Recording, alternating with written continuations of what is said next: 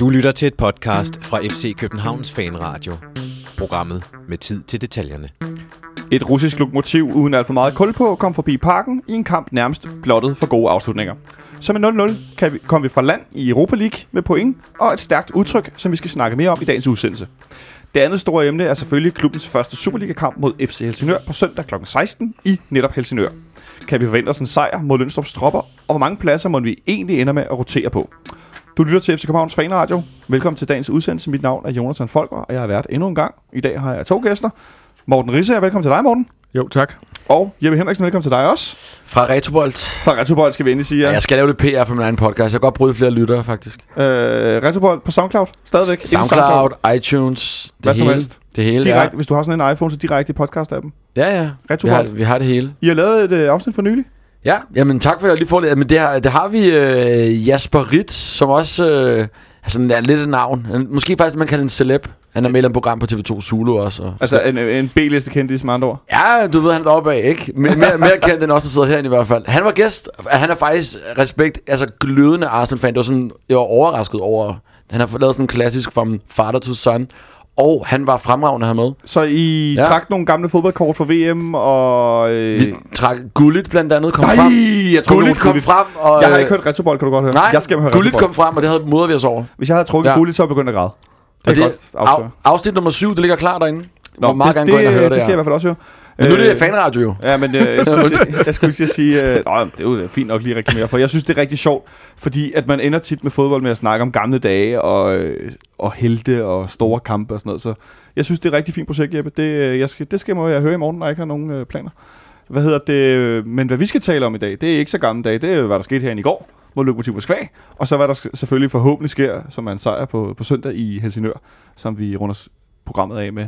Men inden vi når så langt, så var der jo Europa League-runde i går, hvor der skete lidt ting og sager rundt omkring. Blandt andet spillede Atalanta deres første Europa League-kamp i 26-27 år. De scorede deres første mål i lige så mange år, og jublede. Jeg har set sådan en video på Twitter, som er optaget fra bag målet i fanafsnittet, hvor de står og synger en eller anden sang, og så scorede de det her mål med det hele, hvor folk bare nærmest slår koldbøtter rundt på tribunen, ikke, oven i hinanden. Det synes jeg bare var fedt at se. Men Jeppe, der var også en kamp i London med Arsenal, der blev en smule forsinket. Kampen startede. Kan du ikke prøve kort at ridse op, hvad der gik ud på? Jamen altså, kampen skulle være spillet klokken, hvis ikke så meget fejl, 9:05, og endte med at blive spillet 10:05, relativt sent. Så kunne man jo komme hjem og se den. Jamen altså, FC Køln har jo ikke været i Europa i... Jeg ved ikke, vi prøvede at finde ud af, hvor mange år det var. Helt vildt mange år. Vanvittigt mange år, ikke? Og vi så det med Gladbach for nogle år siden. Det betyder altså, at man som tysk fan, så tager man bare afsted. Og det var der så 20.000, der gjort. og hvor mange billetter havde de fået? Og 20.000, bare lige, det er jo flere, end der var i parken i går. Ja, hvor mange billetter havde de fået? De havde fået 3.000. Så der var mange af dem, der havde tænkt, der er jo den her regel om, at man ikke kan komme ind... Du kan ikke komme med, som Køln-fan kan du ikke komme på et Arsenal-afsnit, og det giver jo god mening og omvendt. Så de har simpelthen købt Arsenal-trøjer. Ja, der var mange, der havde Arsenal-trøjer på. Ja, og så var der en, der skrev på Twitter, det var ret sjovt, at Theo Walker har gjort det samme i 5 år, ikke? Det er sjovt. Ja, han har også været på stadion. Ja, han har også været forklædt som Arsenal-spiller. Men altså, jeg synes, det var, jeg elsker at se sådan noget der, når der bare kommer 20.000. Det var sådan, der var en video blandt andet, hvor de går igennem Soho, og det tager, den er lang, fordi der er bare mange. Ja, de fyldte godt i London i går i hvert fald. Ja. Men, og kommer foran 1-0, og jo ligner de... Jeg blev nødt til at se den færdig, for jeg skulle se, om de ville vinde. Og så bliver deres store profil Hector. Ja, deres eneste landsholdsspiller bliver skadet, og så... Scorer Alexis et godt mål til sidst. Ja, så bliver de spillet lidt ud og taber nok. Sådan er det. Men altså, man kan jo sætte sig ind i de der ting der, som Køln-fan, vil jeg sige. Jeg håbede er du Køln-fan, eller hvad siger du? Nej, det er ikke. Nå, okay. Men jeg kan bare sætte mig ind i, hvor vildt det må være at komme på Europa for første gang i sindssygt mange år, og så være 20.000. Det må være det er småreligiøst, ikke? Det må være... Det må være sådan en voldsom udgave, hvordan der er at være Brøndby-fan. Det går der i hvert fald. Ja, det er det. Med Europa eller hvad? Ja, med Europa. Ja, okay. Der går nok mange år, før vi får den fornøjelse at have haft 20 års tørke. Præcis. Det er der ingen grund til at skue på. Men tørke er der i hvert fald ikke meget af, for vi havde besøg af Lokomotiv Moskva her i går morgen. Og nu begynder solen også at skinne, efter der har været skybrud nærmest halvdelen af eftermiddagen. Et Lokomotiv Moskva-hold, som var...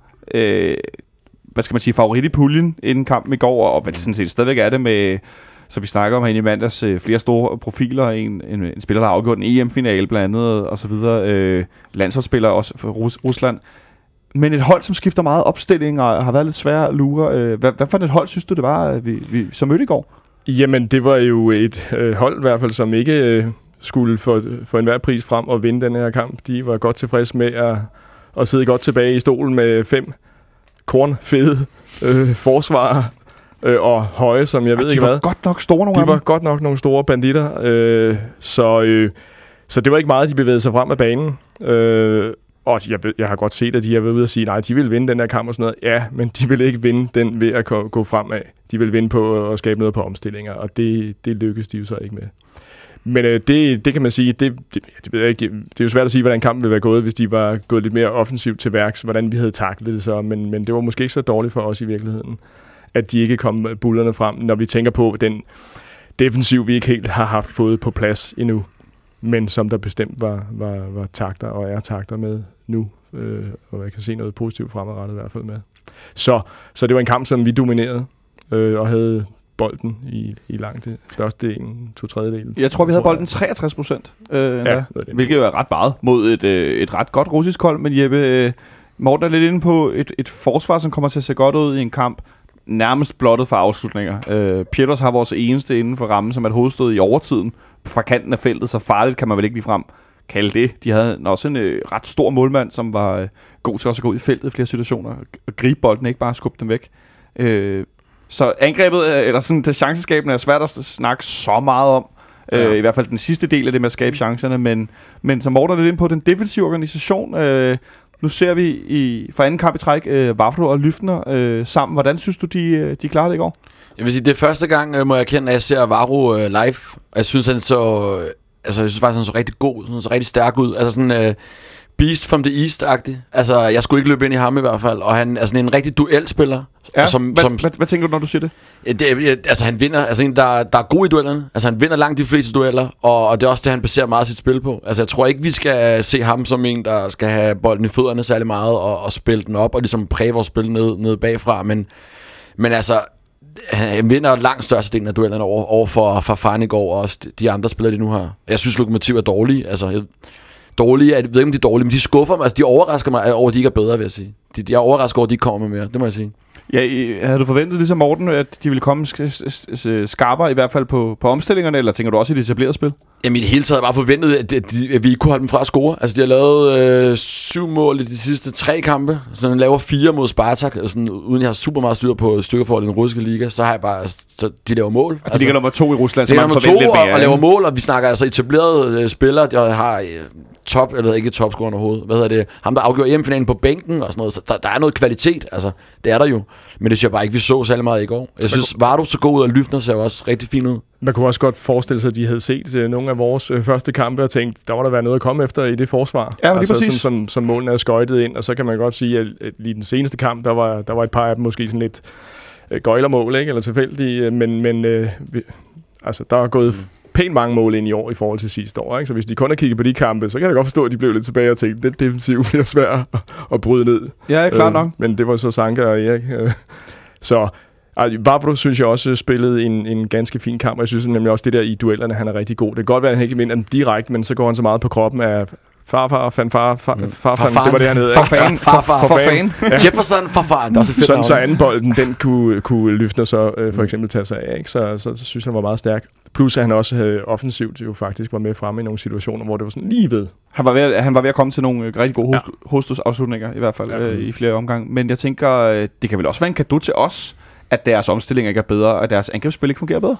Jo, det kan det sagtens være. Altså, nu har vi jo også fået hvad kan man sige, en midtbane, som i høj grad er god til at bryde de andre spil og vinde boldene der, ikke? En midtbanespiller.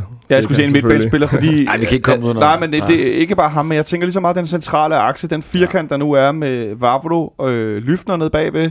Jeg så Andreas Kravl, for det er kåret Lyftner til sin man of the match. Vi kårer en man of the match senere, som...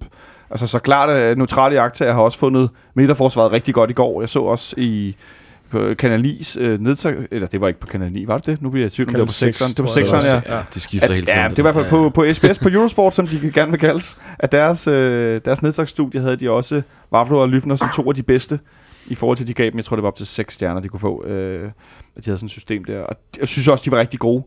Men de er ligesom den bagerste del, og så har vi midtbanen, som i går igen bestod af Sega, og så var vores anfører sat på bænken, Jeppe, William Kvist, og så var det sammen med Gregus på midten. Hvordan synes du, de to klarede at spille sammen for første gang fra start? Gregus er god. Også, altså, Gregus er virkelig god. Altså sådan, nu står du selv Kvist. Jeg synes faktisk, han bliver sådan lidt... Den gode Kvist... ting tager ligesom, altså når Kvist er allerbedst, sådan leder og går ind og går forrest. Det har Gregus faktisk lidt i går, synes jeg. Altså, jeg har ikke set ham så stærk og så dirigerende som i går. Synes faktisk han gør, specielt i anden halvleg i slutningen af kampen. Synes jeg, han går ind med brystet forrest. Synes Gregus er god, og så synes jeg bare Sega virker som en klassesigning. Altså jeg synes det er helt vildt, at han kun har spillet 2 kampe for os. Han spiller som om han har spillet her i meget længere. Ja. Vi stod allerede, vi berørte lidt med og snakkede om, at på sigt, at han måske senere kan være en kommende anfører ind og sådan noget. Det er måske lidt hurtigt efter 2 kampe, men han har også de der lederegenskaber, og han dirigerer, og han er bare sådan iver for at spille, og han løber. Altså, han er, ja, det virker super godt, ikke? Det er jo det, der tæller, ikke? Altså Bøjelsen var anfører i går, han har jo heller ikke været super længe. Så det er helt oplagt, ikke? Han er helt klart den type, ikke? Og han går forrest på banen, så... Det bringer jo minder om en ikke så fjern fortid, hvor Delenis arbejdsindsats og arbejdsarraseri og ikke lige så meget hovedspil kan vi godt bene. Nej, det er offensivt. Der er selvfølgelig nogle helt andre ting, som han kan, og som han ikke kan i forhold til Delenis. Men bare den der med at hele tiden jagte modspillerne, ikke? Og udstråle det der, nu kommer jeg satan og tager bolden fra dig.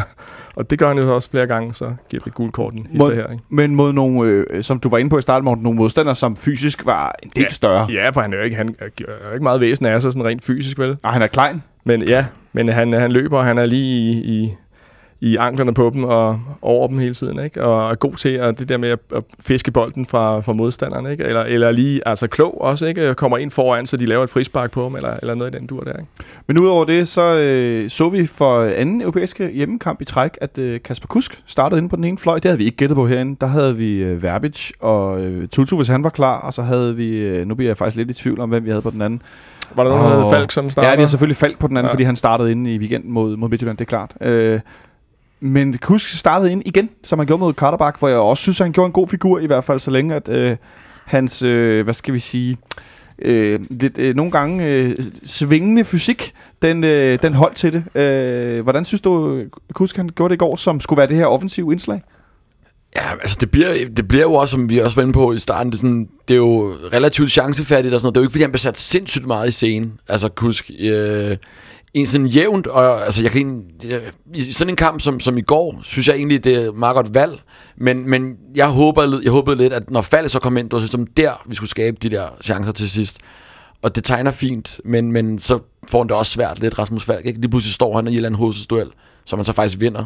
Ja, det var meget sjovt. Mod landen kæmpe, ikke? Men altså, det bliver sådan, ja, altså, jeg håbede faktisk, at det ville komme på Falk, da han kom ind. Det gjorde det så ikke helt. Men altså sådan jævnt set synes jeg faktisk, at rigtig mange spillere viser det, som jeg allerhelst vil se, når jeg kommer i parken.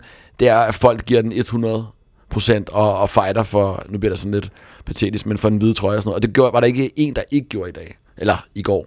Det synes jeg, så bliver jeg sgu altid glad, altså. Det ligger min enig. Så var god fight på holdet. Ja, helt sikkert. Helt sikkert. Og nu spørger til Kusk, så synes jeg, at han startede godt jo. Altså, der var nogle rigtig gode aktioner i starten. Han laver den der, hvor han snurrer 2 gange rundt om spillere. Laver en dobbelt William Kvist, kunne man kalde det.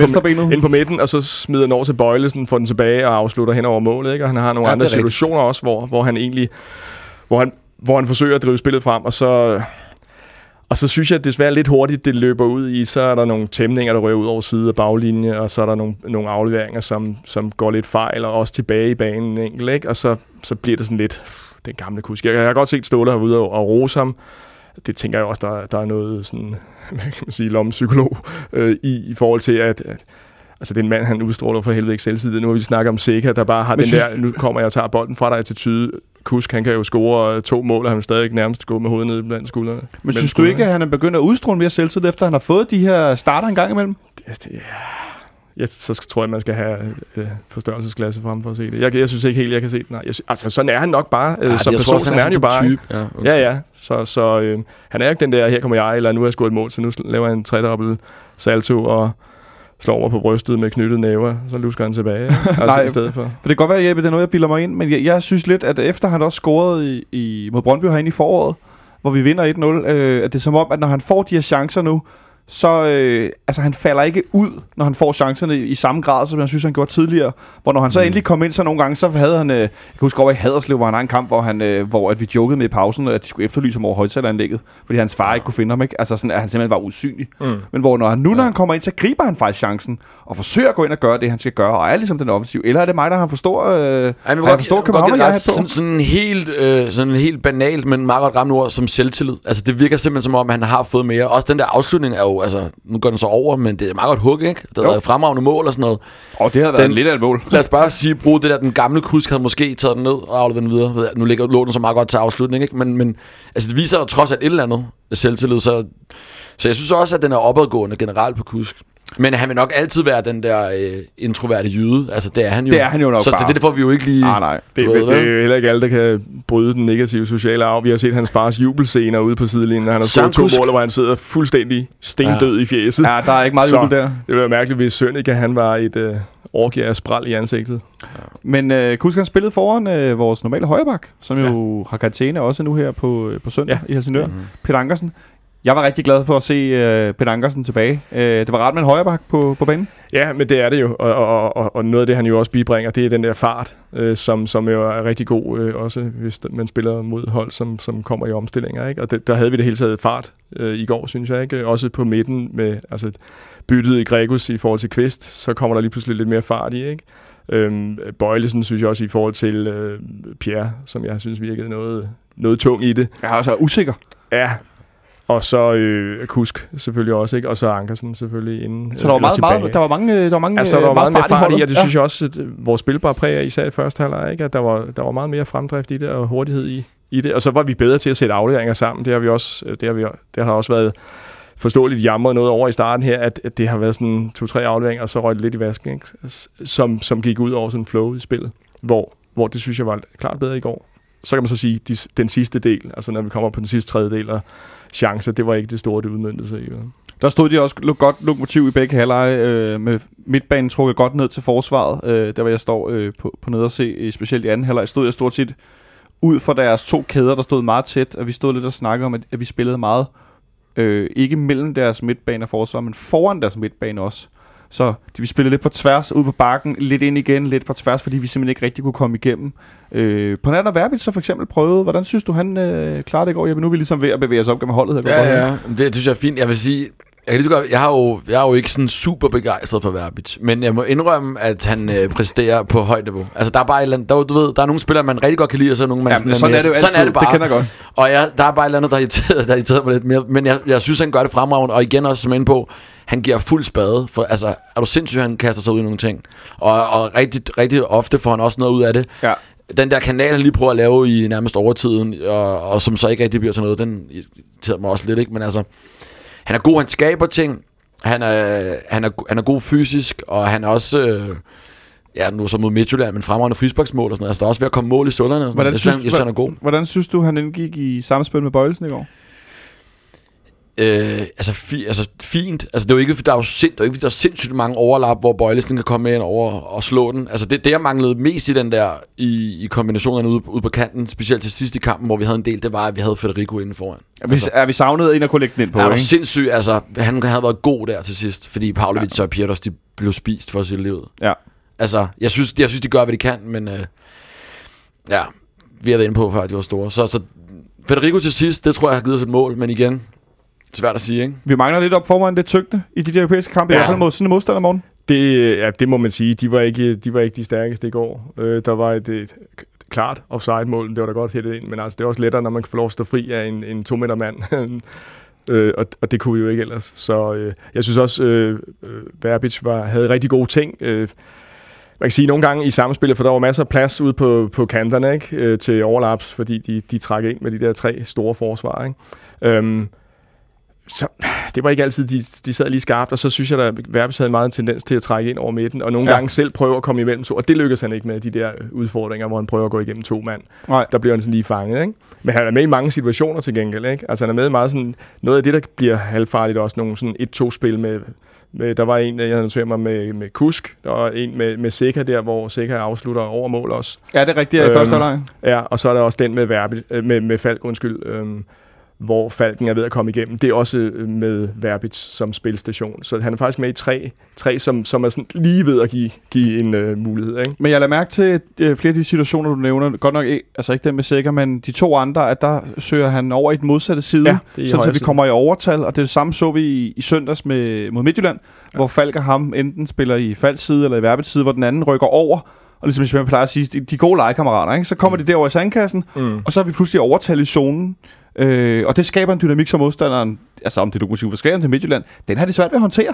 Ja, og det er altså, det var det, der var nødvendigt i går, når de er sådan nogle store, altså lukker helt til der, så må de spille hurtigt rundt omkring det. Det der med indlæg, det fungerede ikke super godt, vel, og de lå heller ikke altid særlig godt, vel, men der var heller ikke den store idé i at smide dem ind i første sals højde, når de så står tre mand derinde og er kæmpe store. Og fysisk store også, ikke? Altså brede i det vil jeg sige, fordi at hvis vi havde haft Santander, så kunne han nok gøre lidt mere fyldes der, selvfølgelig, at tage kampen op. Det kunne Pavlovic og Pieters ikke rigtigt. Så prøvede vi til sidst, Jeppe, at sætte Pusic ind, for at få netop en spiller, som er lidt fysisk stærkere, ikke? Og kan noget på hovedet. Det lykkedes også en lille smule nogle gange. Han fik ikke lige placeret sig helt rigtigt, men han fik alligevel på ret kort tid vundet nogle hovedstøller i feltet. Tror du ikke, det kunne være noget, vi kunne gøre lidt mere brug af, i hvert fald i Europa? Jo, altså jeg ville godt have haft ham ind. Nu kommer han ind i det 81. så vidt jeg husker. Jeg ville godt have haft ham ind lidt før, faktisk. Altså, fordi Pavlovic, synes jeg egentlig også, gør det fint, men altså, han er ikke en duel, så vinder ikke så mange dueller. Og det var det, der blev lagt op til. Altså, han vinder ikke de der nærkamp. Det er ikke ham, der hælder den ind. Nu scorer han så på hovedstød, hvor der bliver annulleret for offside, ikke? Men altså... Og der var han så også helt fri. Der var han så også helt fri, ikke? Men altså...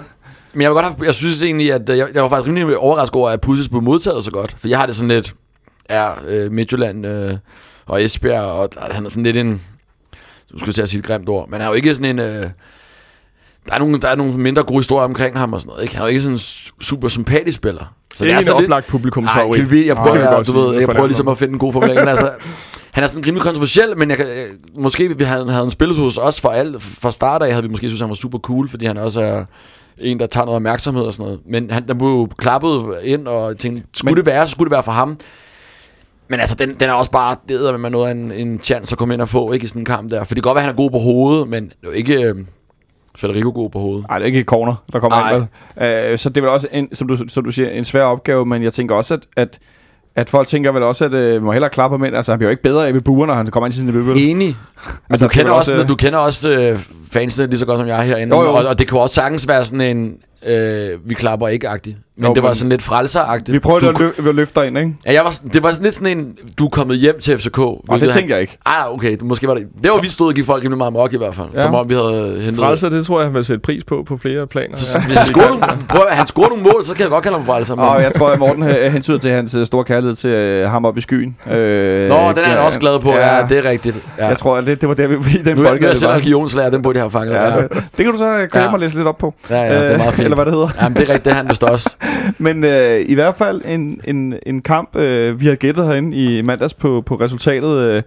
Christian Olsen gættede på 1-1, Benjamin gættede på 2-2, Gisle Thorsen gættede på 1-1, jeg gættede på 1-0, og Jonas ude i teknikken gættede på 2-1. Og så ender det så 0-0, vi forholdt nullet for tredje gang i sæsonen, udover vi vinder 3-0 i Randers, spiller 0-0 med Hobro, og så 0-0 mod Lokomotiv Moskva, så vi har faktisk stadig til gode at vinde og holde nullet. Det er lidt bemærkelsesværdigt. 3-0. Og 3-0 selvfølgelig. Men på hjemmebane. Ja. Det er da lidt bemærkelsesværdigt, er det ikke? Det er det, men der gik jo også noget tid før, vi vandt herinde i det hele taget. Ja, så, det er selvfølgelig rigtigt. Så ja, det bliver noget lettere, når man holder nullet, men det ser vi forhåbentlig mange flere af. Det er der i hvert fald perspektiver for. Nu skal vi ikke spille så mange hjemmebanekampe i den næste periode.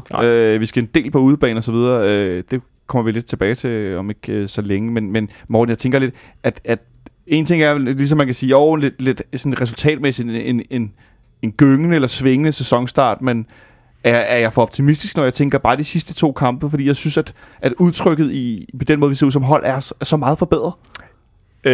Det synes jeg ikke, du er. Der skal selvfølgelig lidt mere til at vise, om der er bund i det, men der er da bestemt ting, der peger i den rigtige retning der, som vi har snakket om med den der fire fætterflok på midtbanen der, ikke? Som vi har nu, og i forsvaret, at det ser rigtig perspektivrigt ud, ikke? Og som det jo også ser ud, så er det den forsvarsopstilling, som Ståle ser ud til at foretrække, og nu skal spille sammen, og det skal de jo bare have så meget tid til. Og det får de jo forhåbentlig også, fordi det der skade til Lyftner, det var vist bare et slag, ikke? Der var jeg lige ved at have helt svært. Men altså, man blev bange for, at der er rigtig dårlig practical joke, han lige lavede på os der. Det kunne være noget grimt noget, ikke? Med meniskskade eller korsbånd eller alle mulige andre ting, ikke? Så jeg har i hvert fald ikke hørt andet, end at det bare skulle være slag, og ham skal vi nok... Han spiller videre jo, men altså, man har selvfølgelig også hørt folk spille videre på brækket ben og sådan noget. Ja. Men det er også helt vildt så meget rotation, vi har haft i midterforsvaret. Altså, hvilket også igen var en af grundene til, at jeg var... nærmest var 100 på, Lokomotiv vil lave minimum en pind i går. Altså også, vi ser mod Midtjylland, hvor på mange måder sejler, og Robin Olsen jo i den kamp viser svadstegn for første gang nogensinde herinde. Og han var jo sikker i indgrebene, i de få indgreb, han skulle lave. Ja, der var lige et enkelt over for Farfan der også, hvor han lige fik... Altså, ja, okay, det blev aldrig rigtig farligt, men der var sådan en, der blev viftet lidt væk og sådan noget, hvor jeg nåede at få hjertet godt op i halsen. Vinjom, han lavede ikke et drop, som han har gjort i sidste to kampe. Det gjorde han ikke. Nej. Så et par sløje udspark, men igen, det var ikke noget, der... Jeg kan også godt leve med på sløje udspark, hvis man ikke taber den ned i feltet, så den kan skubbe den ind. Ja. Det må jeg ikke om, og det jeg ved godt, nogle gange folk, så står de, han sparker noget siden. Ja, men... Nu er hans største opgave også at bruge hænderne, ikke fødderne. Ja. Så har du også nogle flade midt op i banen til modstanderne? Ja, det skal man lade være med. Det skal man næsten lade være med. Men vi vil nå til lidt til et punkt, hvor at organisationen er ved at sætte sig lidt på holdet, i hvert fald på meget kort sigt her, og så er det egentlig op foran, hvor vi jo i nogle kampe har været vanvittigt effektive. Vi scorer 4 mål i weekenden på 5 chancer, eller på 5 afslutninger inden for rammen. Scorer så ikke i går, men har så heller ikke. Altså, jeg har stået lidt med den følelse, fik vi en kæmpe stor afslutning, så er der mål. Altså igen, at angriberne er så skarpe lige nu, trods alt, så hvis vi faktisk kommer til afslutningerne, jamen så scorer vi. Ja, vi så også i går, hvor der var så lige snærtfløjtet offside eller et eller andet inden, hvor Piers forklappede til den lige venstre om stolpen, ikke? Om højre stolpe, altså fra målmandens synspunkt. Altså, og han har jo godt skud, det så vi jo senest. Ja, der er knald i støvlerne mod FC Midtjylland. Så ja, og i forhold til Superliga, så skal det jo nok komme, ikke? Så er der lidt mere plads og lidt mindre forsvar, og når Falk rigtig kommer i opdrejninger, ikke? Altså, han gjorde godt indhop i går. Eller hvad? Ja, det var okay, men jeg synes jo, altså, det var mere i forhold til FC Midtjylland-kampen, jeg synes. Ja, okay, selvfølgelig. At der så det rigtig fint ud, ikke? Og han er jo langt fra topformen. Han kan jo ikke spille en hel kamp endnu, så han skal lige finde tilbage der til sit rette niveau, ikke? Men altså, så skal der nok blive rigtig, rigtig godt der, ikke? Men det vigtige, og det har jo altid været for stålehold, ikke? At det defensive fundament ligesom var til stede, og det ser ud til, at det godt kunne blive nu.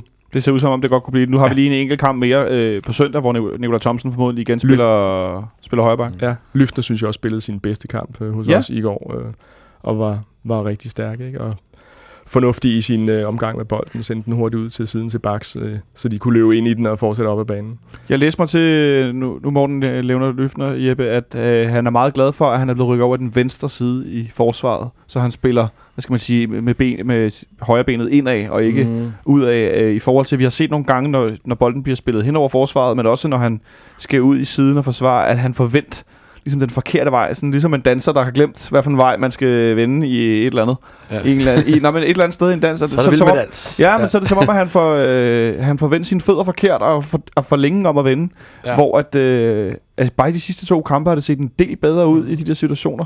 Det må også være rart for ham, når han har været vant til at spille mandsopdækning og ikke zone, og så nu faktisk spiller den side, han selv vil spille i, med en, han kan tale med. Jeg tænker også, der er mange faktorer, der pludselig taler for den unge mand. Han bliver hjulpet lidt. Jeg synes også, det er så klart, altså, jeg synes også, det så klart bedre ud i midterforsvaret i går, end det gjorde det nærmest igennem hele sæsonen. Også hvis vi kigger på vores første europæiske kampe, hvor det var sådan, altså var nærmest rystende mod relativt dårlige modstandere herinde, hvor Lyftner ikke ser god ud. Så synes jeg også bare sådan generelt på hele holdet, at der er meget mere sådan fundament for, hvordan vi står og hvordan vi skal spille. Altså sådan, det bliver meget mere etableret vores spil. Der var mange af de første europæiske kampe, var det sådan lidt på må og få, og så gør vi lidt her, og så gør vi lidt der. Lidt som sidste år, lidt når vi finder meget på. Meget mere rød tråd i går. Altså, det kan godt være, at vi spiller 0-0, men det virkede lidt som om, at ja, den røde tråd, for at sige det, altså, den er der nærmest igennem hele holdet. Og så igen den der indsats. Altså, der var sgu fyret godt op under holdet i går. Jeg synes, det var... Ikke fordi jeg skal runde af på den, men jeg synes, det er faktisk en fornøjelse at se dem, på trods af noget så kedeligt som en 0-0. Altså. Ja, men jeg cykler altså, også herfra med en rigtig god fornemmelse. Det er ikke så tit, man gør det med 0-0-kampe, vel? Jeg kom også hjem og tænkte, hvorfor var det egentlig, at jeg egentlig kom hjem med et smil, når det var 0-0? Men det var nok også primært fordi, at mine forventninger ikke var særlig store. Ja, det er lige præcis. Altså, jeg havde regnet med, at jeg ville sejle rundt med Lyftner og Vavro. Og starte med et hjemmebane nederlag, og så kom dårligt fra start, ikke? Og så, ja, præcis det der med, at det ikke var Champions League og sådan noget, så det ville måske blive træet endnu tydeligere fra i folks bevidsthed. Og så ville der måske komme endnu færre tilskuere næste gang og alt det der, ikke? Så det var vigtigt med en fornuftig start. Ja, så vi endte på noget, der lignede 17.500 tilskuere i går. Ja. 3.000 færre, hvad Køln var i London. Det er meget vildt, det ikke på det overvej, hvor sygt det er egentlig. Det er ret stort antal, men... Men ingen uroligheder. Der var godt nok, jeg så et russisk flag blive viftet på neder af, men det var vist også det var så voldsomt, som det blev. Jeg så til gengæld op i deres udbaneafsnit. Ja. Der kørte de sådan noget bannerflagskifte hele kampen. De skiftede rundt på deres banner. De startede med på Kabertårnet, som det hedder, oppe i udbaneafsnittet, og hængte noget, der lignede en soldat, sådan noget æresuniform af en art med hat og alt muligt. Ja. Det hang der noget tid. Så blev der hængt noget med nogle russiske bogstaver. Og så hængte der noget andet. Så var der noget med noget landskab. Og så lidt ærgerligt, hvis ikke at et blev filmet derop, to, vi ikke fatter en bjælle af de tegn, ja, der blev brugt. Men altså, det er måske også mest til intern brug. De havde i hvert fald gang i den, men det jeg egentlig bare ville hen til var, at vi jo havde familietribune til en europæisk kamp, og der var noget, der lignede 2.000 tilskuere. Det gjaldt selvfølgelig også lidt, det var kl. 19 og ikke kl. 21. Men det var fedt at se, Jeppe, at der var udsolgt på sektionen, hvor du står over. Ja. Så vidt jeg har forstået, der var helt udsolgt. Så velbesøgt parken i går i forhold til en, som det er blevet kaldt, helt flat, ikke særlig sexet pulje og ikke særlig sexet modstander. Og møgvejr på vej over og så videre. Det var vel ikke noget, der fik folk til at sige, vi skal da lige i parken, selvom vi ikke har billet. Nej, det var ikke lige der, man gik ned efter kaffe. Det er der ingen tvivl om. Så alt i alt en meget fin aften i parken, på trods af 0-0 resultat. Jeg synes, vi skal prøve at kåre en man after match. Jeppe, vil du ligge for? Så siger jeg den tyrkiske dommer. Du siger den tyrkiske dommer? Nej, det gør jeg ikke. Men jeg synes, det er så irriterende altid at snakke om dommeren, men der var sgu også lidt... jeg synes ikke, der var meget sæt på ham i går. Nej, men det, når man står på sektion 12, så ved det altid påvirket, der bliver jo appelleret for alt, ikke? Men der var ret mange, der sådan... Jeg ved ikke. Nej, hvad synes du selv? Nej, det var bare for sjov. Okay. Vores man of the match... Ja, det, eller kampen, din man of the match. Ja. Altså på vores hold. Men der synes jeg faktisk, det var Vavro. Altså, jeg synes, han var, men det er også fordi, at jeg synes bare, at det er sådan en fed type. Jeg kan godt lide de der forsvarsspillere, som bare skralder igennem. Altså, jeg synes, han er sådan... Jeg havde umiddelbart, når vi hentede ham der for Selina der, jeg havde ikke tænkt over... da vi spillede mod dem, at han skulle være en, vi kunne hente. Ej, det altså, vil sige, det havde jeg heller ikke. Du ved, det var ikke en af tingene, når ham... Altså, jeg synes også, han så endnu større ud. Jeg synes virkelig, han var stor, altså. Så sådan, han er min man after match, ja. Han er din man after match i går. Ja, det vil jeg sige. Jeg synes, han var fed. Ja. Kunne bare score et mål på nogle af de der chancer, hvor han bare sparker ud i luften. Det synes jeg også er fedt, det der man lagt en indlæg, kan man bare se manden. Det går godt være, han ved godt, der er 10% chance. Han sparker, lukker øjnene, sparker ud i luften. Det synes jeg er fedt. Men det er også der, hvor Verbič lige hætter den før. Det er der, hvor Bøjelsen forlænger hjørnesparket fra Gregus, ikke? Og så kommer Verbič på den, men hvis han lader den gå, så... muligt, fordi der står også en deres lyshårede højre midt står der lidt derfra, ikke? Så det er ikke sikkert at Vavro havde ramt, men det havde den der. Der er i hvert fald mulighed for det. Var du sikker var også god, men jeg så var du. Var du som Jeppe Smertens, hvad siger du, Morten? Jamen jeg har Lyftner. Du har Lyftner? Jeg synes han var virkelig stærk i går, og jeg synes han skilte sig godt af med bolden, og så har han også været meget kritiseret og så videre, så synes jeg det er rart at se også, det kan jeg heller ikke lade være skulle honorere. Så jeg havde lidt ham i kamp med Gregus, som jeg også synes spillede en rigtig god kamp. Sega kunne man også sige, jeg synes han var bedre mod Midtjylland, og det er måske det der sådan farve lidt, at han lidt i anden halvleg der han starter rigtig, rigtig godt i første halvleg, men i anden halvleg, der er det på lidt andet niveau. Han daler lidt uden at blive dårlig, ikke? Han daler lidt med holdet. Jeg tænker, vi daler lidt fysisk, og så... får han advarslen, og så bliver han også... For han har også en løbeduel kort tid efter, og så tror jeg også Ståle piller ham ud for ikke at komme i en situation, hvor vi pludselig skal spille 10 mand igen. Ja, lige præcis. Det vil være rigtig fjollet. Så har vi 2 forskellige med aftermatch, og jeg har Gregus som aftermatch, fordi jeg synes... at det er sjovt, du er lidt inde på det der med spillere, der har været kritiseret. Jeg har jo fra starten af ikke godt kunne lide Gregus. For det første, fordi han kunne sparke langskud. Han kunne score frispark. Jeg kan så godt lide langskudsmål. Godt gammeldags langskud, ikke? Men sådan nogle 10 meter ude for feltet, der ryger op i jækel, ikke? Det har jeg simpelthen en kæmpe svaghed for. Sjovt nok, ligesom det bliver standard. Jeg tror ikke, du finder mange, der siger, det er ikke lige mig. Men jeg kan nogle gange godt leve med spillere, måske altså på andre punkter har svagheder, hvis de er rigtig gode til at score på langskud. Men jeg har hele tiden tænkt, okay, han er ikke på det slovakiske landshold for sjov, det ene og det andet. Og nu er han bare ved at vise sig at være den her spiller, som jeg hele tiden har håbet på. Og i går, der leder han holdet. Han er den, der er vores offensiv playmaker i store del af kampen. Det er ham, der holder energiniveauet, der sikkert går lidt ned i anden halvleg og bliver udskiftet. Både fordi han er, han læner sig måske op af det andet gule kort, og også fordi han bliver træt. Og han råber rigtig mange bold defensivt, og han spiller sig godt ud i situationer. Og det, jeg også lagde mærke til flere gange i anden halvleg, var, at han tør spille i lommen. når han får bolden uden for feltet, når vi erobrer den, eller efter et indlæg. Så i stedet for som Kvist tit vil at spille den tilbage til Robin, eller tilbage til forsvaret, så tør han godt vende med bolden i en situation, hvor der er flere modstandere foran ham, og spille den ud til siden, så man ikke spiller bagud, men som faktisk spiller fremad. Og det lagde jeg mærke til nogle gange i går i den halvleg, hvor jeg tænkte, det der, det er nyt. Det er selvtillid, og det er tro på egne evner inden midt på banen, hvor det er sværest, hvor du er mest presset. Og det kommer sådan... Det er noget, der kan ændre den måde, vi spiller på. Så derfor er han min man efter match. Det ligner altså også, at han har lagt lidt kilo på, eller lidt muskler på i styrketræningen. Og synes du, han er blevet tyk? Nej, jeg mener guns. Altså, jeg synes, at han ser større og stærkere ud. Altså, ja, det lyder sådan helt superheldagtigt. Nå, men det kan da godt være, der noget om.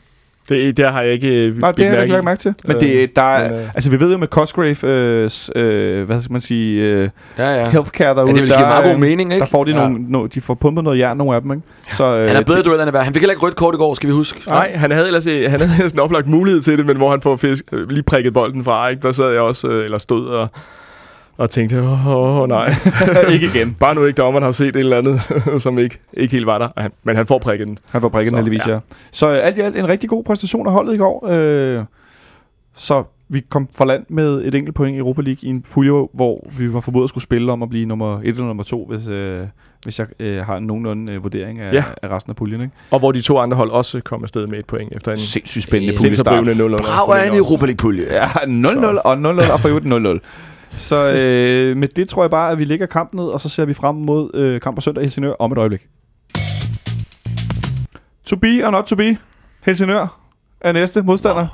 Ja, nu var jeg ikke plat med Sega i her forleden. Der var alle jokes i spil, og der lavede jeg ingen, så nu tænker jeg, nu kan vi få en Helsingør-joke. Det er jo fredag. Ja, det er jo fredag. Vi skal spille mod Helsingør på søndag kl. 16. Der er noget fælles togtur deroppe. Man kan se på fanklubbens Facebook, og man kan se på Sektion 12's Facebook, og på sidelinjen og andre steder, der bliver arrangeret noget vælt kystbanen, var jeg lige ved at sige. Nej, man kan tage det op i toget i fællesskab og gå til stadion. Og der er vi stadig billetter til udeafsnittet. Der er stadig billetter til udeafsnittet. Ja, ellers er stadion udsolgt. Der kan være 5-7 eller sådan noget den stil i alt, tror jeg, der er. Ja, jeg kan ikke huske, de er ikke helt udnyttet kapaciteten, fordi jeg tror ikke, at de er opgaven voksen nok i boder og så videre. Nej, det er de så ikke. Sikkerhedsmæssigt. Så det kommer sådan løbende trinvist. Det har de så også, jeg var inde og se, det har de så glædet sig til, og så kan de jo slå stadionrekorden flere gange. For de forventer, at den bliver slået. For tredje gang i år. Ja. Altså fik de ikke lukket, alle deres boder efter 20 minutter til deres første hjemmekamp på grund af Fødevarestyrelsen? Jo, det er så også lidt sjovt. Der var lidt sjovt. Lille tip, at man lige tjekker smiley-situationen, før man går hen og handler en ordentlig grillfætter. Duft eventuelt til grillpølsen, inden du rent faktisk fortærer den. Yes. Eller orienterer jer, hvor toilettet er meget hurtigt. Ja, eller meld dig syg mandag på forhånd. Men vi skal i hvert fald møde Helsingør. FC Helsingør. Og... dem har vi mødt en gang før i 2009, der hed de ikke FC Helsingør, der hed de Elite 3000 i pokalkamp. Det er det. Ja. Verdensklassenavn. Helt forfærdeligt navn, som kun er nærmest overgået af... Jeg troede, det var et eller andet med, at de satte på at være i Superligaen inden år 3000, men jeg tror, det refererer til... det er dagens bedste. jeg tror, det refererer til deres postnummer. Det mest interessante det er, at der til kampen var 3038 tilskuere, så det var lige før, der gik totalt 3000 i den. Tak til Nipser Stadion nogle gange for at hjælpe mig med det her viden. Men kampen vinder 2-1 i pokal... i tredje runde i pokalen. Den første runde, vi er inde i der i 09, hvor Damendøj og Ilton scorer. Jeg kan huske, det regnede. Jeg så den på tv. Men nu skal vi møde dem. Men vi har faktisk været deroppe 2 gange før med vores bedste hold. Og spille træningskamp. Mod henholdsvis... Sheffield Wednesday i 2002, hvor vores store, kæmpe Pascal Simpsons udlignede til slutresultatet 1-1. Ja. Og så var vi der 3 år senere og spillede mod Rennes i lidt af et voldsorgie. Eller i hvert fald franskmændene var meget rasende og... gav næseblod til Gravgaard, og Tobias Linderoth fik sådan en albu i fjes også, og Sjælstrøm var ude bagefter og voldsorgie i Helsingør. Undskylde. Den vandt vi 1-0. Det var Markus Albæk, det fortræffelige menneske, der scorede. Jeg har fuldstændig glemt de kampe. Tak for lige at minde dem. Hvem var med dem? Altså. Jeg var oppe og se den sidste i hvert fald. Så apropos smukke Markus Albæk, så har Helsingør jo en gammel kending. Han sidder herovre I vinduet herovre i en ung udgave med en FCK Danica-trøje på fra 2004. Uden skæg, med kort, næsten stridthår, Christian Lønstrup, inden han er i Italien og spiller i Cagliari. Ikke helt en konfirmand, vil jeg sige. Han ligner en sund, ung dansk hvad hedder sådan noget, ung mand, der spiller fodbold. Det bliver så semi-erotisk nu. Han er flot fyr, ikke? Det her program er tit semi-erotisk. Han er en flot fyr. Jeg tror ikke, det kan godt være, at jeg ikke lytter nok til Retrobold, men jeg tror ikke, du lytter nok til fanarten, hvis du ikke er klar over, at det her tit bliver sauna-erotisk. Lønstrup er sgu flot fyr, det også. Og i dag er han jo især en, måske Superligans flotteste træner. Det kan der vist ikke have nogen tvivl om, Morten. Jeg har ikke lige klart billede af alle trænere lejret op i siden, men jeg tænker, dårligt, altså. Jeg tænker hans, ja, han fører hårdligaen. Før Hårligaen, efter det ene skiftet til en udenlandsk klub, der Lønstrup, han overtog ligesom pænske forsyre dansk fodbold. Det er der ingen tvivl om. Men han er også en ret dygtig fodboldtræner. Han har fået rigtig meget ud af et nærmest ikke eksisterende budget op i Helsingør.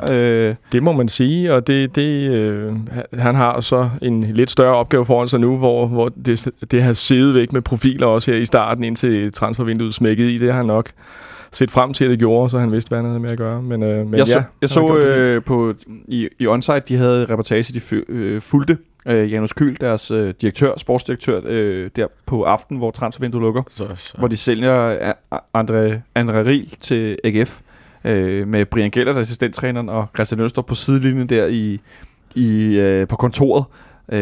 En meget amatøragtigt på en eller anden måde, ikke? Ja, og meget hyggeligt, men meget sjovt at få lov at se, hvordan de solgte deres bedste angriber, måske bedste spiller. Men de har også solgt en del andre spillere, blandt andet, og så har de jo en del tidligere FCK-spillere, og vi sad... og Lønstrup er jo faktisk ikke den eneste tidligere FCK, de har haft som træner, fordi Benny Gall har også været træner for. Han har også været træner op, ja. En periode, hvor det gik knap så godt. Spillende træner vist også til at starte med, tror jeg måske? Ja, det tror jeg vist også, der var noget om, at han kom til. Jeg kan ikke huske, om han kom som cheftræner først, eller som assistent, og så fik... mødelsen, han har sagt. men ja, der kommer han jo fra vores andet hold. Men Helsingør har haft en del tidligere FCK-spillere nu. Jeg har stadigvæk, ja. Men i truppen her. Vi kommer til at snakke lidt om, at Jeppe, du fik sagt lidt kæft. Dem kan jeg da godt lige prøve at nævne, ikke?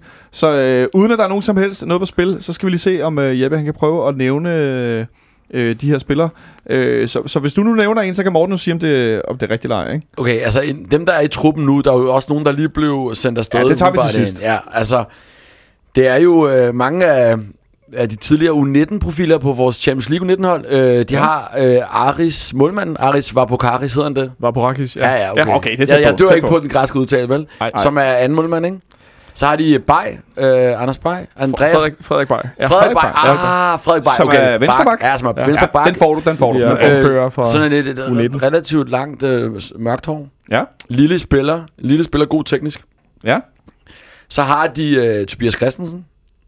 Ja, som også var en tur i Elche, mener jeg. Ja, Toby. Og prøvetræning i Chelsea. Det var jo før kunne tage imod fra store talenter altså, herinde. Så. Ja. Også igen meget ligesom Bay, Frederik Bay. Fremragende tekniker, men meget klein, ikke? Og var også, jeg mener, var 10'eren, og var også var sådan en af profilerne på vores U19 Champions League-hold. Jeg så ikke alle, men jeg så alle hjemmekampene på U19 Champions League-holdet, dengang vi var... ikke ude. Nej, jeg var ikke lige away i Gala og se U19-holdet. Jeg var dog away i Gala. Men altså... Og det synes jeg faktisk var ret fedt hold dengang, men det er også derfor, jeg husker om Tobias Christensen. Og så... Og så Åkvist blev solgt jo. Ja, Åkvist blev solgt. Den tager vi selvfølgelig bare med nu. 3 har de solgt, ikke? Ja. Og Berthold stoppede. Han var også gammel FC, jo. Yes. Berthold havde det sidste år. Ja. Han stoppede lige i sommeren her. Og Vito, Hammershøj, blev også solgt, ikke? Ja. Altså, så har jeg så glemt nogen. Har de hentet ham der? Er det sådan noget Toke Fransen, han hedder? Nej, de har jo... Jeg kan i hvert fald en. Er det en oplagt en, jeg har glemt? Nej, det synes jeg ikke, det er. Der er ikke så meget, der er oplagt, vel? De har en i truppen nu, som de lige har hentet. Jeg kan ikke huske, hvor han henter fra, som hedder Jonas Henriksen. Ja, det er forsvarsspiller. Ja. Som også har været AB. Ja. Har han spillet ind hos os? Han har spillet ind hos os, som ungdomsspiller.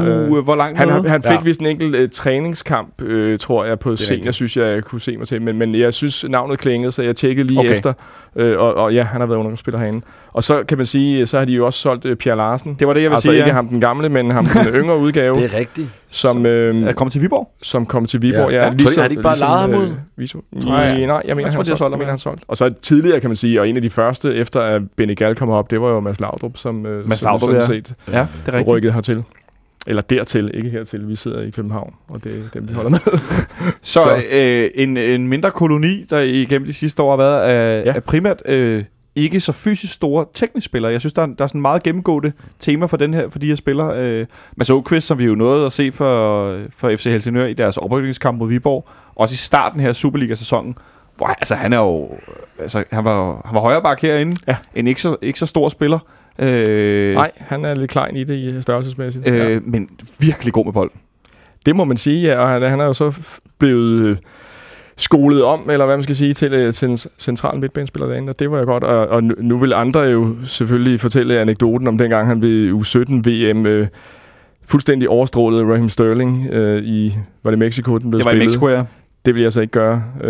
Vi har hermed fortalt den alligevel. Der er siden sket en del med deres respektive karriere, ja, så, men han har gjort det rigtig godt, ja, og det skal blive spændende at se, hvad han kan i Nordsjælland. Han kom lige på banen mod os, ikke? Det går han, ja.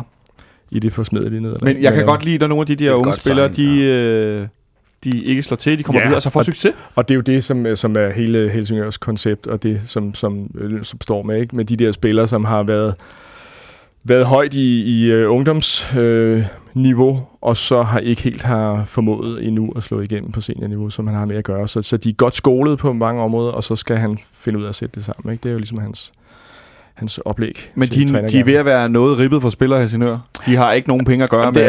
Det er de, fordi at dem, som jo lige er røget her, ikke? Altså Vito røg jo, som var en profil for dem sidste år. Måske bedste spiller, ikke? Pierre Larsen var vel også godt med. André Riegel. Han har bedste angriber. 4 af de 9 mål, som de står noteret for, ikke?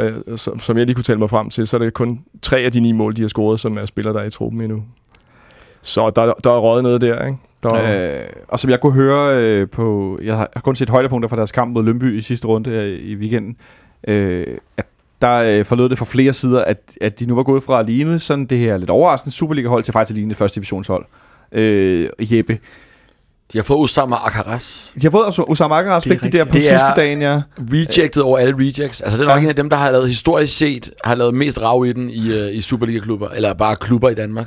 Men ja, også har vist et vist niveau, og ikke? Som kan afgøre kampe og så videre. Ikke? Jeg husker et Emre Mor Light måske. Et midtjysk derby, hvor så irriterende har jeg aldrig fundet Osama Akaras. Okay. Men jeg husker en Midtjylland Viborg ting, hvor Osama Akaras han afgør det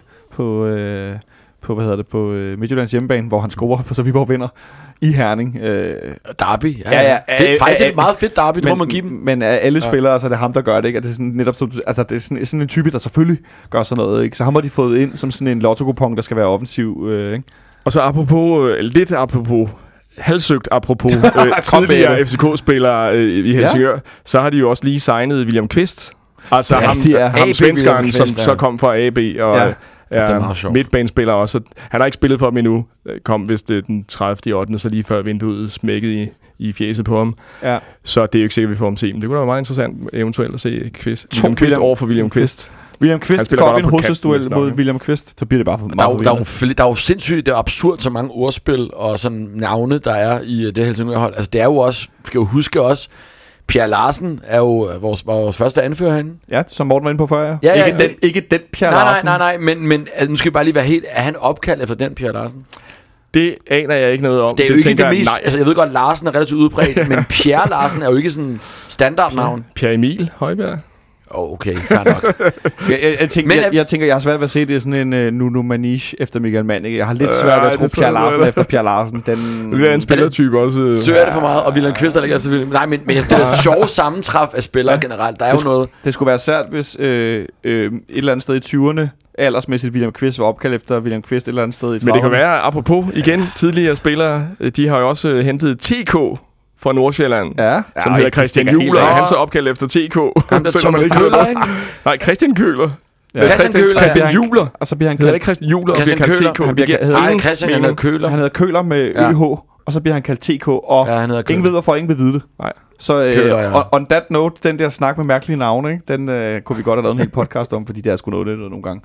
Men et hold, der ligner et første divisionshold, Jeppe.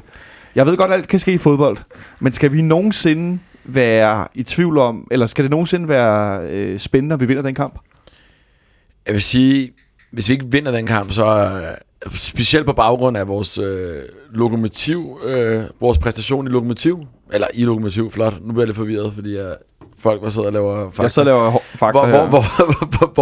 Vores, som vi blev enige om, ganske fremragende præstation af Parken på trods af 0-0, så ville det være fuldstændig vanvittigt at tage til Helsingør og ikke at vinde over et hold, som specielt ud for det materiale, de har nu, hører hjemme i første division. Det bliver jeg nødt til at sige. Altså, det ville være tæt på en en fiasko. Man kunne sige, at Helsingør-holdet, hvis de ikke havde solgt den eneste spiller her i løbet af transfervinduet, så ville de stå altså 20-30% stærkere, især offensivt, hvor de jo spillede det meget hurtigt pasningsspil, kombinationsfodbold, hvor de gjorde det rigtig, rigtig godt. Rasmus Miner også nede bagi, som også gør det, har de som også gør det godt, ikke? Sidst, ja, altså, forsvarsgeneral, ikke? Og Vito Hammershøj, der gør det fremragende i Hobro, som... altså, han er stadig relativt ung spiller. Måske godt, han kan tage et step op mere. Så jeg vil sige, havde de beholdt dem, ville jeg stadig spå dem i bunden, men dog et fint fodboldhold. Nu virker det som et meget begrænset fodboldhold, vil jeg sige. Ja. Altså, de hvis de spiller som mod Lyngby for nylig, hvor de fik, var det 4-1, de fik en øre til, så bliver de jo skælt fuldstændig. Ikke? Men det er også det der, mange af de der erstatninger, de så har været ude at hente, det har været lige i slutningen af transfervinduet, så de har ikke rigtig nået at få spillet dem sammen, så vi skal simpelthen ikke komme i problemer i den. Men vi gør alt det, vi ikke skal nu. Vi sidder virkelig og tæller Helsingør ned. Altså, vi laver den der, som spillerne ikke skal gøre i omklædningen. Og nu er vi jo heldigvis ikke spillere. Ja, det ved jeg. Satser på, at de ikke lytter med. Så. Ja, jo. Og jeg er enig, og vi er også københavnere. Og vi sådan, men jeg synes ikke så meget, det handler om. Jeg synes, det er et spørgsmål om at være realistisk. Det er også det, vi taler om, hvad det er for nogle spillere, de skal tage med. Ikke? Ja. Det er jo ikke kun et spørgsmål om at tælle dem ned. Det er også et spørgsmål om, at udtrykket har ændret sig mærkbart. Da de rykkede op og havde den trup, de havde, de spillede nogle af de første kampe, der tænkte jeg sådan lidt,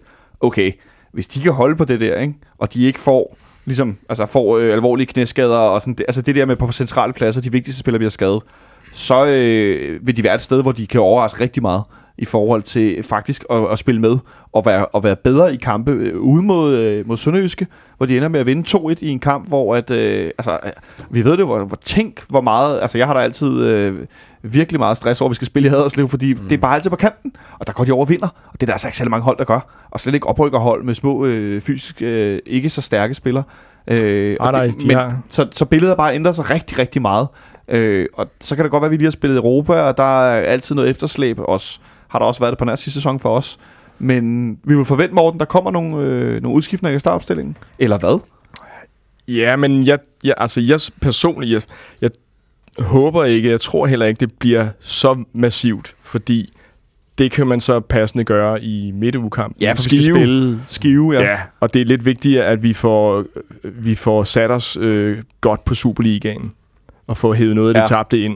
Så der skal ikke overlades særlig meget til tilfældighederne, så jeg satser ikke på den sådan store udskiftning. Altså, jeg sidder med min blog og skriver Robin på som målmand. Det giver lidt sig selv. Det kan jeg godt skrive på. Centerforsvaret synes jeg også giver sig selv, plus minus, hvor naller det gør i knæet hos Lyftner. Så vi sætter Vavro, de skal spille sammen. Så. Som jeg fik kaldt Lyftner. Lyftner. Man skal heller ikke kalde ham Luffe, det er simpelthen for dårligt. Det er ikke særlig autoritært i forhold til, hvad med der foregår. De der nissebanden-referencer, der er Luffe, det kan jeg slet ikke. Og så ved vi jo også, at Peter Ankersen er karantæne, så Thomsen må også spille højre bakken, ikke? Det vil jeg også sige. Hvad siger du, Jeppe? Tror du Pierre han får en start, eller tror du Bøjelsen får tredje kamp i træk, og så får Pierre den der pokalkamp? Jeg håber Bøjelsen, og jeg tror også Bøjelsen. Ja. Altså i forhold til, at det er ikke nogen hemmelighed, at vi også mangler point i Superligaen. Altså, så det er slet ikke nu, vi skal til at nedprioritere det. Nej. Overhovedet ikke. Jeg var også bare nødt til at lige sige det der med Helsingør, at det var også en kæmpe overraskelse, at de overhovedet... Ej, det var jo en sensation jo. Altså deres målsætning var at blive i første division, og de ender så med at rykke op. Så vi skal altså igen, så allerede på det tidspunkt der ville det også være en overraskelse, hvis de blev op. Ja. Og nu er de så bare totalt amputeret. Så det er noget af det vildeste, vi har set i Superligaen, vil jeg sige. Ja, det er sådan B93-agtigt, ja, eller Lyngby med amatørspillere og sådan noget. Det er sådan noget, vi er ude i, ikke? Eller B93 med Sønderjylland, en af de tidlige, ikke? Ja, det allerførste Haderslev-hold. Var det 11-12 point? Ja, tog vi 5-1 herinde. Ja. Hvor vi til sidste kampen sang en god tur i Tivoli, kan jeg huske. Det var en fornøjelig. Men altså B93 har altså haft en døv spiller, og det er uden pis, der scorer mod Brøndby. Ja. Niels Jokumsen, kan I huske ham? Ja. Altså, tiderne er også over, hvor døve spiller i Superligaen. Altså, al respekt for det. Men alligevel ikke. At det er blevet sværere at komme op i Superligaen. Det er trods alt, ikke? Men en firbakke... Nå, det var det tidsspring. Men, undskyld, men det var bare for at sige, at vi skal slå Helsingør. Punktum. Bøjelsen på venstrebakken. Ja. Er du med på den, Morten, eller tror du, vi veksler lidt rundt i forhold til fysik? Jeg havde egentlig tænkt Pierre. Du har tænkt Pierre? Så, ja, fordi igen, afhængig af, hvor mange man har tænkt sig i forhold til Skivekampen, så kan det jo være, at Bøjelsen kan gå ind og spille noget centralt forsvar, hvis der er nogen af dem, Vavro eller Lyftner, der har brug for en booster, fordi der er et stramt kampprogram her. Ikke? Det kan også være, at man hiver en ung centerforsvar op, og så er det ligegyldigt i forhold til at spare noget der. Men jeg tror, Pierre, altså, det er også lidt mere vekslet med dem der nu, ikke? Om det bliver den ene eller den anden, det er ligegyldigt. Den, der ikke spiller den her, spiller men det er vel også i hvert fald mod Skive. Ikke? Nu Bøjelsen var anfører i går. Ja. Så der er vel også et signal at sende, hvis han så spiller tredje kamp i træk fra start, og ligesom sige, prøv at det er der venstrebakken. Det er vel også lidt et statement for Ståle, kan man sige, i forhold til Pierre Vækser. Jo, men samtidig skal man jo også prøve at få Pierre op på det niveau, som man har forventet af ham, ikke? Og som han ikke helt har ramt endnu. Fornemmer jeg. Det synes jeg også, jeg kunne forstå på noget af det, Ståle har sagt i det BT-interviewet der, ikke? Med, at det har måske været lidt langsommere, end de havde håbet på, ikke? I forhold til han har noget efterslæb, han har været syg og noget der, noget fysik. Nå, men så den eneste plads i forsvaret, vi lige tvivl om, det er den der vensterbak, men det er vel også det eneste sted, hvor der er... Ja, det synes jeg. Hvor man kan skifte lidt rundt. På midtbanen, vi kommer til The Wing Roulette, den ligger herovre på bordet.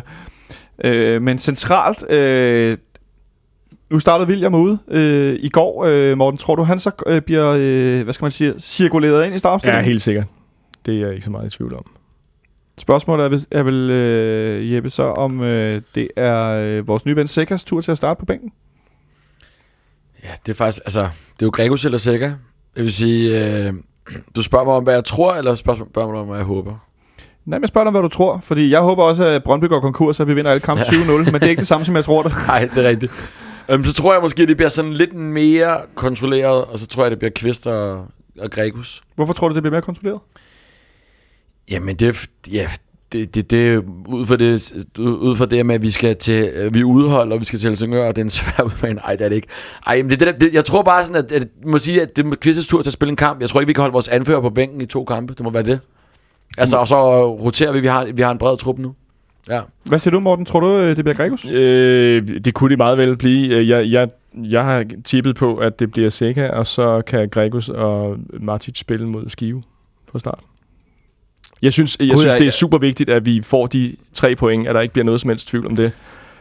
Jeg konstaterer lige, undskyld, jeg afbryder dig, at jeg havde glemt Odus Martic. Jeg havde simpelthen glemt, at Martic fandtes. Jamen, det gør jeg også lidt. Så du tænker Sega...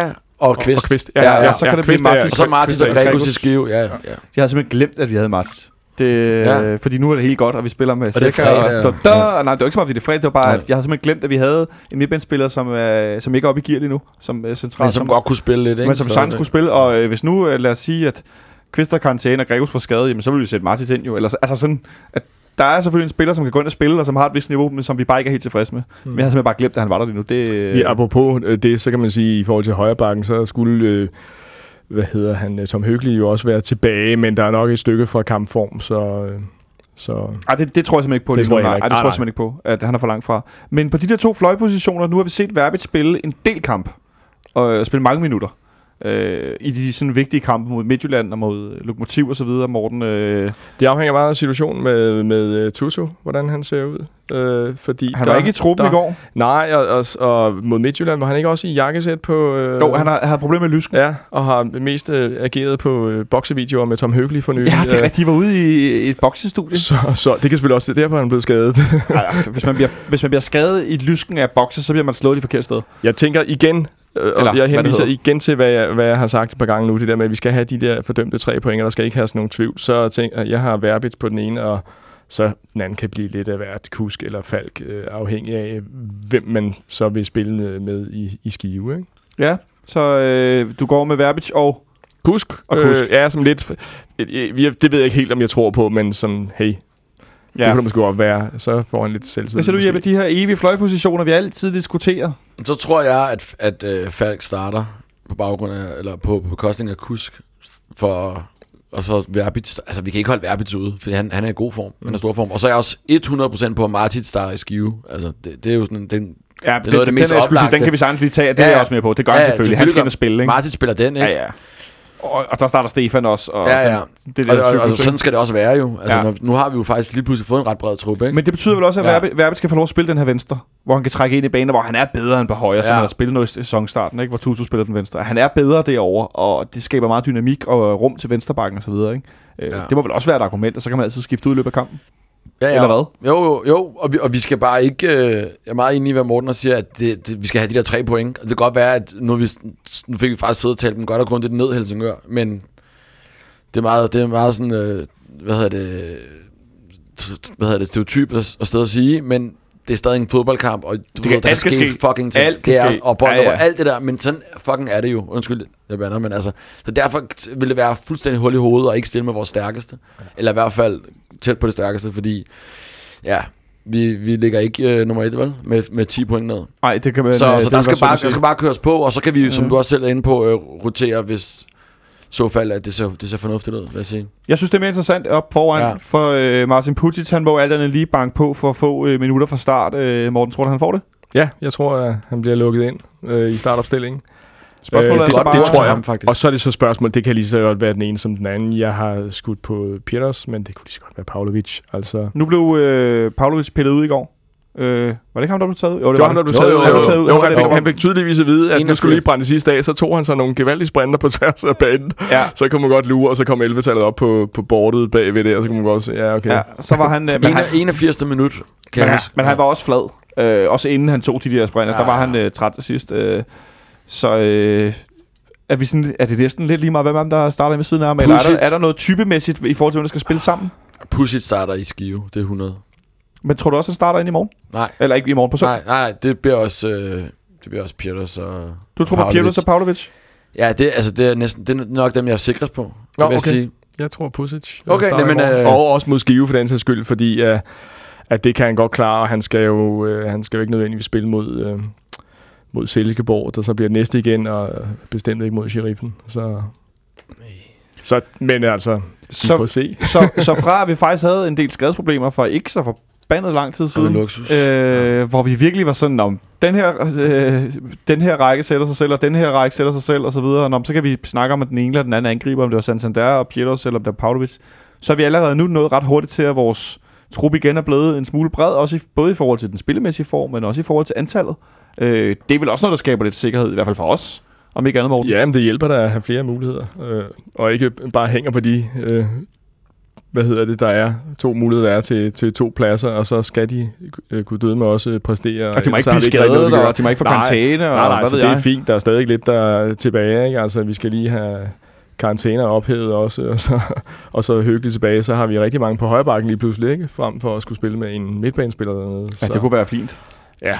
Og derfor savner jeg det stadigvæk, Santander og Erika. Jeg må sige, med midterforsvar som der nu, så savner jeg altså mest Santander. Det kan jeg godt tilstå, fordi at vi mangler i hvert fald en mulighed for at sætte en klods ind, som kan tage nogle slagsmål op foran, når vi møder lidt hårdere modstandere. Det er der ingen tvivl om. Det synes jeg var ret tydeligt i går.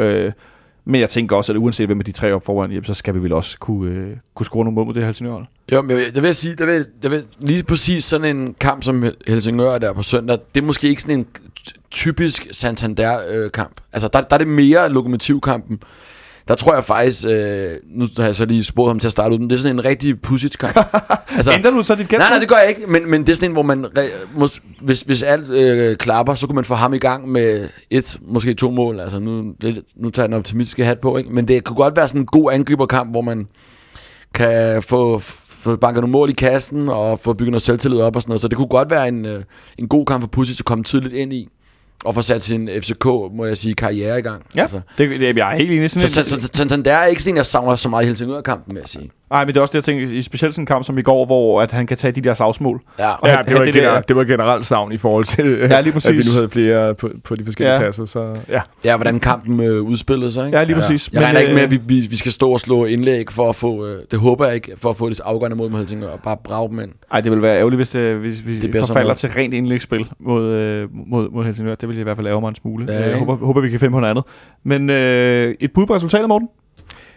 Jeg håber, vi vinder 3-0 og holder nullet så, igen, altså.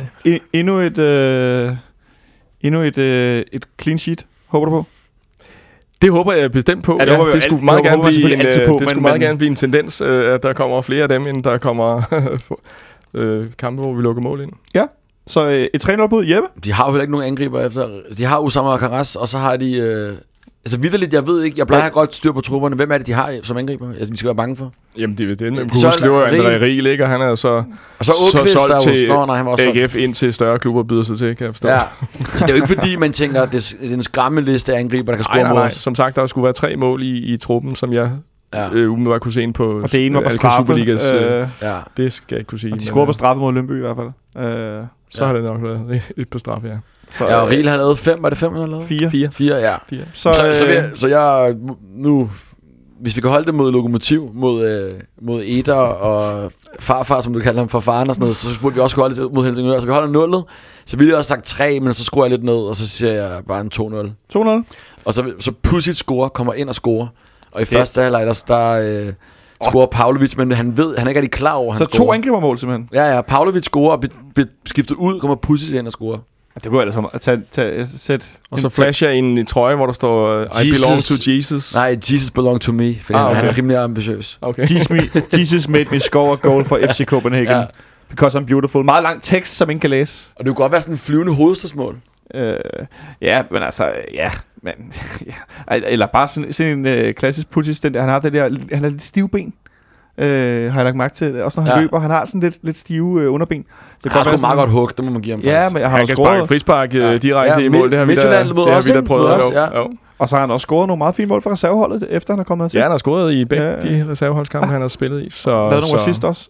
Så det kunne blive interessant at se, det er jo derfor, jeg ved ikke, jeg håber, det er så voldsomt et ord i den her forbindelse, fordi som Jeppe allerede nævnte meget tidligere, så er der nogle andre ting, der spiller ind der. Men det kunne være interessant at se ham spille fra start, så at se, hvad han kunne få ud af det der. Fordi det var meget kort, han kom ind i går, ikke? Ja, det var ikke rigtig nok til, synes jeg, at danne sig et blik af ham. Men jeg tror simpelthen også... Jeg sad faktisk og vækstede også med det der 2 og 3-0, for jeg tror også, vi holder nullet igen. Jeg tror også, vi vinder 2-0. Jeg tror til gengæld, at en af vores 2 midterforsvarer, at de får scoret efter hjørnespark. Ja, så bliver det Vavro, hvor han dengang rammer den, og den bliver slået ind, og han bare sparker ud i blinden.